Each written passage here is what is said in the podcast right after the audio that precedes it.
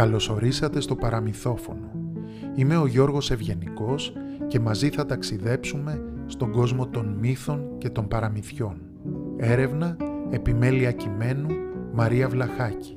Μουσική, σύνθεση, Άννα και Βασίλης Κατσούλης.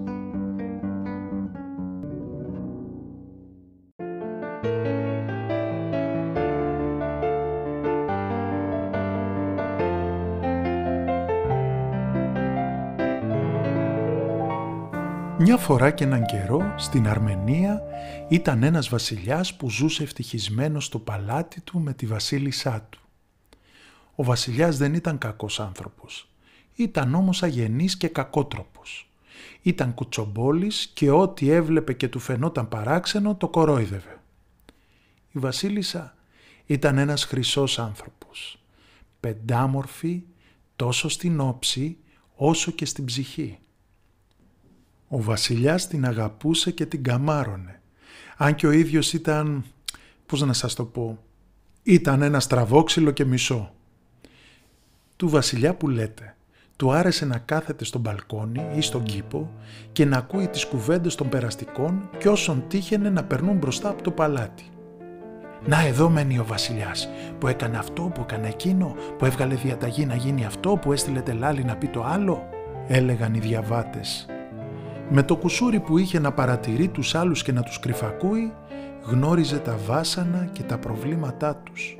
Ποιος έκανε τι, ποια έκανε τι, ποιος αγαπάει ποιαν. Μάθαινε όμως και ένα σωρό κουτσομπολιά που έλεγαν για εκείνον. Μια μέρα ο βασιλιάς είδε από τον μπαλκόνι του να περπατά στο δρόμο μια γερόντισα άσχημη και καμπουριασμένη. Τα μαλλιά της πετούσαν από το μαντίλι της ήταν βρώμικα και αχτένιστα και είχε μια μύτη γαμψερή που έφτανε μέχρι απέναντι. Αντί να τη ρωτήσει αν θέλει καμιά βοήθεια, έβαλε τα γέλια και την κορόιδεψε. Η γερόντισα δεν έδωσε σημασία και προχώρησε. Την επόμενη ημέρα έγιναν τα ίδια και χειρότερα. Την τρίτη ημέρα ο βασιλιάς το παράκανε. Ξεκαρδίστηκε στα γέλια και μάλιστα φώναξε και τους υπηρέτες του για να δουν το αστείο θέαμα. Η γερόντισα κοντοστάθηκε και του είπε αυστηρά «Είναι μεγάλη ντροπή να δείχνεις τέτοια ασέβεια και μάλιστα σε μια γερόντισα. Γέλα αφού αυτός ευχαριστεί. Μα να ξέρεις πως γυρνά ο τροχός της ζωής και όποιος γελά με τους άλλους έρχεται κάποτε η ώρα που και οι άλλοι γελούν σε βάρος του».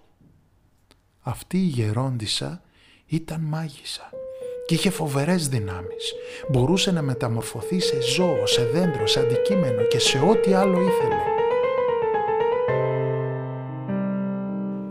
Σκέφτηκε λοιπόν να αλλάξει τη μορφή της σε μια νεαρή γυναίκα και να δώσει στο βασιλιά το μάθημά του. Παρουσιάστηκε στους φρουρούς στην πύλη του παλατιού και ζήτησε να δει τη βασίλισσα. Στάθηκε μπροστά της και της είπε «Βασίλισσά μου, είμαι μια μάνα φτωχή και ζητώ τη βοήθειά σου για να μεγαλώσω το παιδί μου. Δεν έχω ούτε φαγητό να το ταΐσω, ούτε ρούχα να τον ντύσω. Πάρε με στο παλάτι για υπηρέτριά σου και θα το δεις πως θα δουλεύω σκληρά. Η βασίλισσα είχε καλή καρδιά και έδινε απλόχερα τη βοήθειά της σε όποιον είχε την ανάγκη της. «Κάτι θα βρω να κάνεις, μην ανησυχείς. Το παλάτι έχει ένα σωρό δουλειές», αποκρίθηκε η βασίλισσα και την καθησύχασε. «Να, μπορείς να με βοηθάς όταν θα κάνω το μπάνιο μου. Έλα αύριο κιόλας». Έτσι και έγινε. Την επόμενη μέρα η βασίλισσα βγήκε από το λουτρό, κάθισε μπροστά στον καθρέφτη της και η νεαρή υπηρέτρια άρχισε να της κτενίζει τα πλούσια μακριά μαλλιά της. Τότε κάτι παράξενο συνέβη. Η βασίλισσα άρχισε να βγάζει τρίχες στο πρόσωπο και στα αυτιά. Τα χέρια της έγιναν ξερακιανά, τα απαλά μαλλιά της έγιναν σαν ξασμένα, η μύτη της μεγάλωσε και όλο της το σώμα παραμορφώθηκε. Η βασίλισσα κοιτούσε στον καθρέφτη σαν χαμένη. Το πρόσωπό της είχε γίνει αγνώριστο. Δεν ήταν πια η νεαρή πεντάμορφη γυναίκα, αλλά ένα άλλο πλάσμα, αλόκοτο. Η μάγισσα εξαφανίστηκε και η βασίλισσα μόνη και τρομαγμένη έβαλε τις φωνές, ούρλιαζε και έκλαιγε με λιγμούς. «Βασιλιά, βασιλιά, τρέχα άντρα μου, τρέχα σου λέω, συμφορά μεγάλη με βρήκε».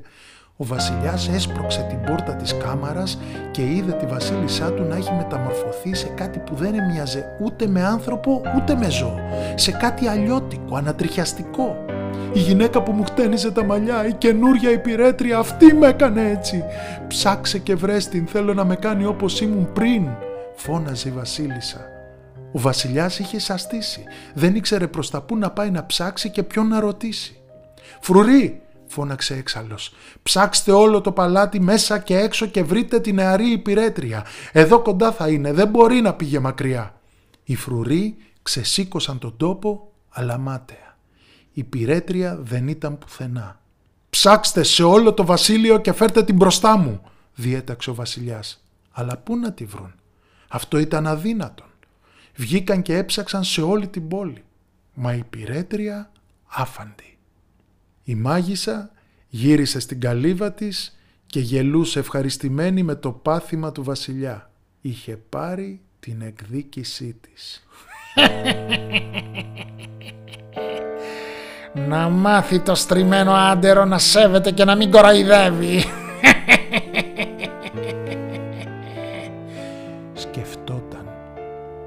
Βασίλισσα όμως, αυτή η χρυσή γυναίκα τι φταίει για την απερισκεψία του άντρα της. Δεν έπρεπε να την τιμωρήσω. Με συμπόνισε. Με εμπιστεύτηκε και με πήρε στην κάμαρά της. Κι εγώ πώς ανταπέδωσα το καλό που μου έκανε. Στο ξεπλήρωσα με το χειρότερο τρόπο εξαιτίας αυτού του ανεποδιασμένου. Μουρμούριζε η μάγισσα. Αυτά στριφογύριζαν στο μυαλό της και δεν μπορούσε να ησυχάσει. Σηκώθηκε, πήγε στο παλάτι και ζήτησε να δει το βασιλιά.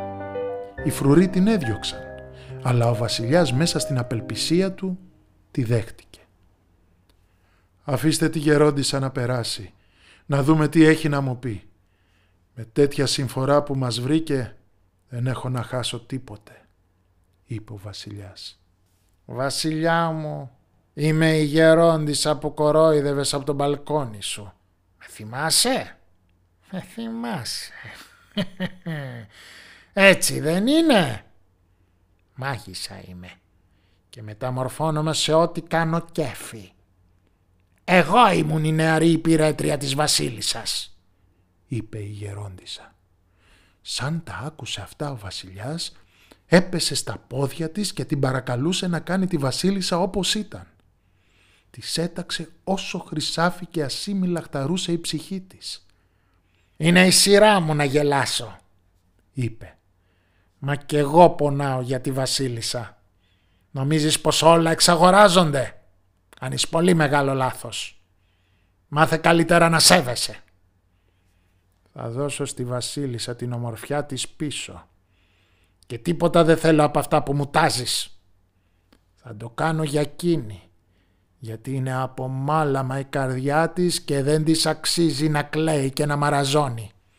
Δεν το κάνω για σένα, σκληρόκαρδε και ελαφρόμυαλε. Φέρ την μπροστά μου. Πρόσταξε η μάγισσα. Η δύστιχη βασίλισσα ήρθε με τα χίλια ζόρια και ούτε να περπατήσει δεν μπορούσε καλά-καλά από τη στεναχώρια της και τον καημό της. «Κάθισε, βασίλισσά μου, μη φοβάσαι», της είπε η μάγισσα και της έδειξε το σκαμνί. Στάθηκε πίσω της και άρχισε να της χτενίζει τα μαλλιά. Με έναν τρόπο μαγικό τα μαλλιά της έγιναν απαλά όπως και πρώτα. Οι τρίχες από το δέρμα της έπεσαν και το πρόσωπό της σιγά σιγά άρχισε να λάμπει και πάλι από ομορφιά. Η βασίλισσα κοιτούσε τα χέρια της, άγγιζε το πρόσωπό της και δεν το πίστευε. Δάκρυα χαράς και ευτυχίας κυλούσαν από τα μάτια της. Σηκώθηκε να αγκαλιάσει τη μάγισσα και η μάγισσα εξαφανίστηκε. Η βασίλισσα είχε ξαναβρει τον εαυτό της. Ο βασιλιάς είχε πάρει το μαθημά του και έγινε καλύτερος. Και από τότε όταν ο λόγος ή η στιγμή το έφερνε πάντα έδινε μια συμβουλή. Μη γελάς με τους άλλους για να μη σε γελάσουν κι αυτοί. Και έζησε με τη βασίλισσά του καλά, αλλά εμείς καλύτερα. Ακούσατε το παραμύθι «Μη γελάς για να μην γελαστείς». Ένα παραμύθι από την προφορική παράδοση της Αρμενίας. Δράση που υλοποιείται με δωρεά από το Τίμα Κοινοφελές Ίδρυμα στο πλαίσιο του προγράμματος Σημεία Στήριξης, που συγχρηματοδοτείται από 8 κοινοφελείς οργανισμούς.